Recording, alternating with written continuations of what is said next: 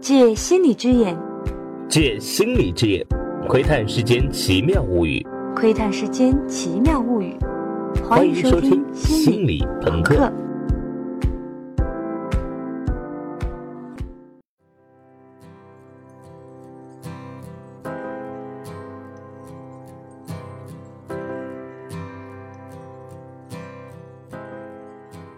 大家好，今天我们继续聊心理学教会我的思维方法。今天介绍的思维方法叫做比较思维。心理学、医学、生物学这一类学科的同学啊，对这个都不会陌生。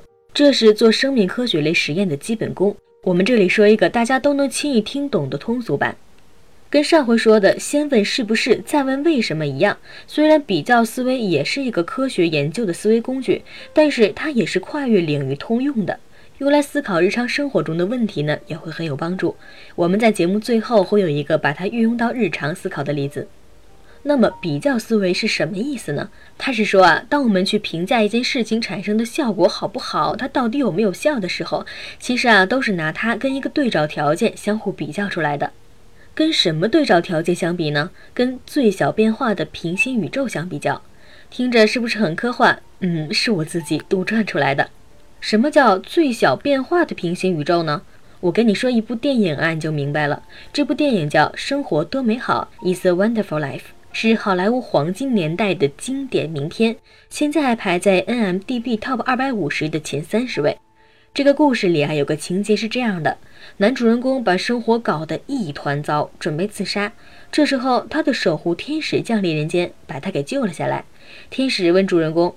你是不是觉得自己如果死了会让大家更幸福啊？主人公说：“是啊，我真希望自己从来没有存在过。”天使一听，灵机一动，说：“那我就满足你这个愿望吧。”天使施了魔法，把主人公带到一个把他从这个世界上抹掉的平行宇宙里。在这儿啊，他的亲人朋友都在，但是唯独他自己从来没有存在过，没有人记得他。主人公发现，在这个平行宇宙里，因为没有他的存在，他的亲人和朋友反而过得更糟了。于是他恍然大悟，重新发现了自己存在的价值和生活的美好。我说的最小变化的平行宇宙，灵感就是从这儿来的。如何证明主人公的存在让世界变得更美好呢？最好的方法就是用天使这一招。我们把主人公存在的宇宙跟一个最小变化的平行宇宙，也就是唯独把主人公存在这个我们想要验证的因素拿掉，其他因素都保持不变的宇宙放在一起做一个对比。如果最小变化的平行宇宙里情况变好了，那么主人公啊的确就是一个祸害，该死。如果那里情况变糟了，那就说明主人公的存在其实是让世界变得更美好了。这其中最关键的就是“最小变化”这四个字。你要证明主人公的存在让世界变得更美好，你创造的平行宇宙就只能做最小的改动。你只能把主人公一个人给抹掉，你不能同时把主人公的老婆也给抹掉，那样啊就不是最小变化了。即使那样的平行宇宙变糟了，那可能只是因为主人公的老婆是个好人啊。这个道理本身很简单吧，但真的用起来啊陷阱很多，很容易犯糊涂。我们来看一个例子。假设我前几天拍脑袋发明出一个叫“老魏快乐催眠法”的心理治疗技术，我现在到处推销这个技术，我逢人便说我这个“老魏快乐催眠法”对治疗抑郁症有奇效，抑郁症病人来我这里治疗一下，病情立马改善。于是问题就来了，怎么让别人相信这个“老魏快乐催眠法”对治疗抑郁症真的有效呢？我有这么几种理由，你来判断一下哪一种能说服你。第一种理由。我说，你看，一个星期前我这有十个抑郁症病人，在我这里治疗了一周，现在有八个人都好转了，百分之八十的好转率哦，是不是证明我的快乐催眠法很有效呢？你觉得这个理由能说服你吗？要判断说服力高不高啊，就要看这个理由里隐含着的比较对象是不是最小变化平行宇宙。这里的原始宇宙是病人被老外快乐催眠法治疗了一周之后的宇宙，而平行宇宙是病人接受治疗之前的宇宙。这是不是最小变化的平行宇宙呢？显然不是。这个宇宙里变化的因素除了有没有被老外快乐催眠法治疗过之外，还有很多。最明显的是时间也被改变了。在一个宇宙里，时间流逝了，而另一个宇宙里没有。流逝的时间里可能发生很多事儿，未必是老魏快乐催眠法在起作用。比方说，在这一周里，即使什么治疗也不做，有一部分病人也会自然好转。这就像感冒，即使不吃药，一段时间过后呢，也会自然痊愈。时间本身啊，就是一种治疗，所以两个时间的宇宙没法直接对比。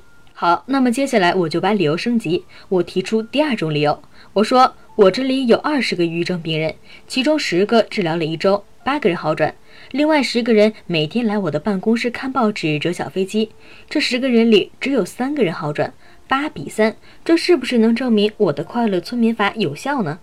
有没有效啊？还得看是不是最小变化宇宙。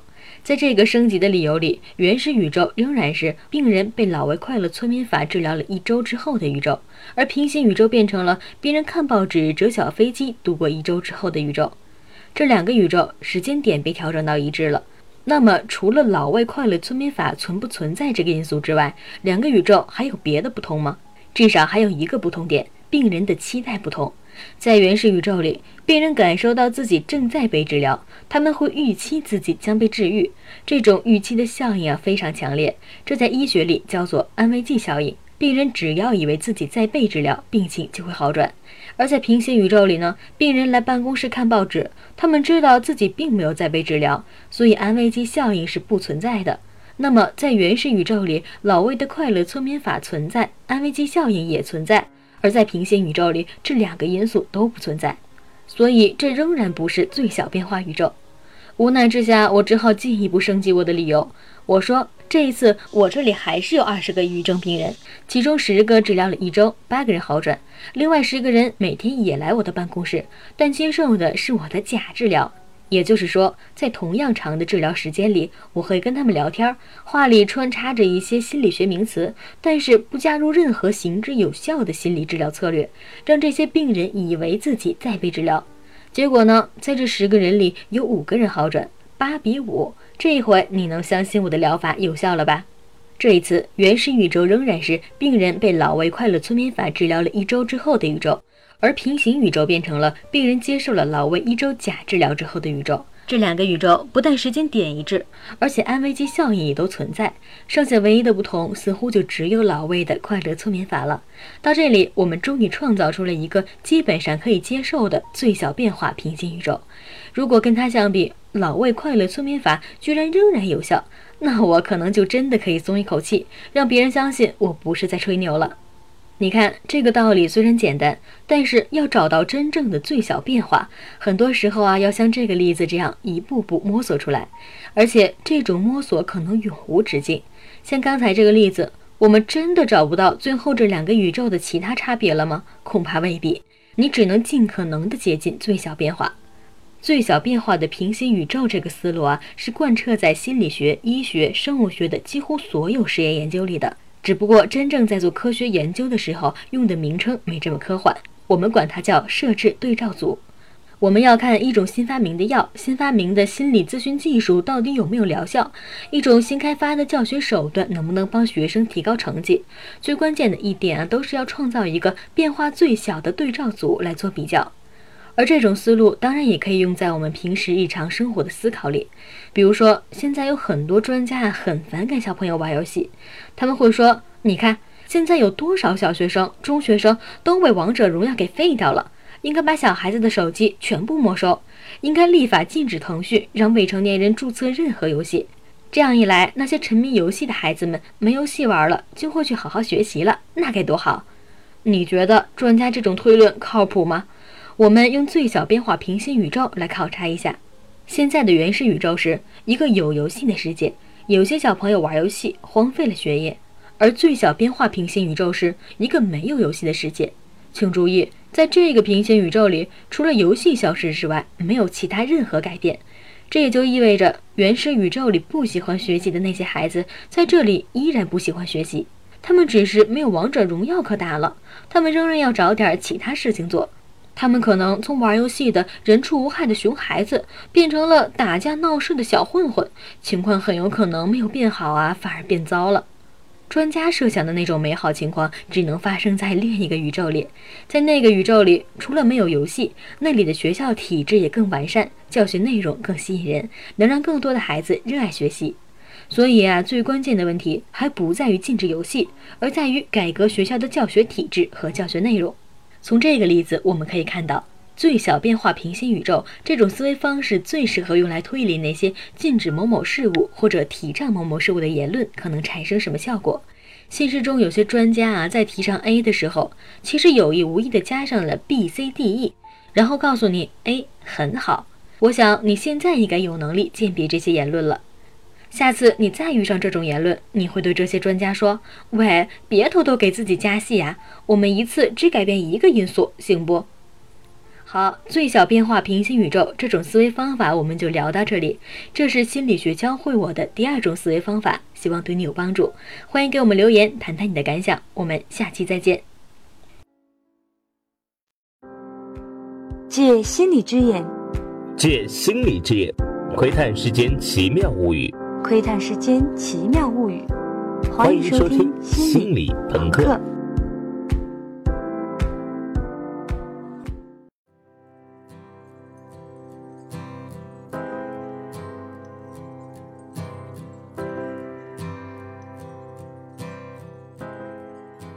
大家好，今天我们继续聊心理学教会我的思维方法。今天介绍的思维方法叫做比较思维。心理学、医学、生物学这一类学科的同学啊，对这个都不会陌生。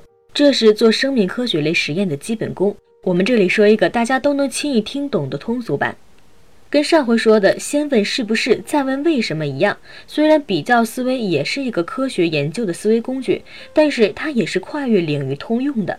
用来思考日常生活中的问题呢，也会很有帮助。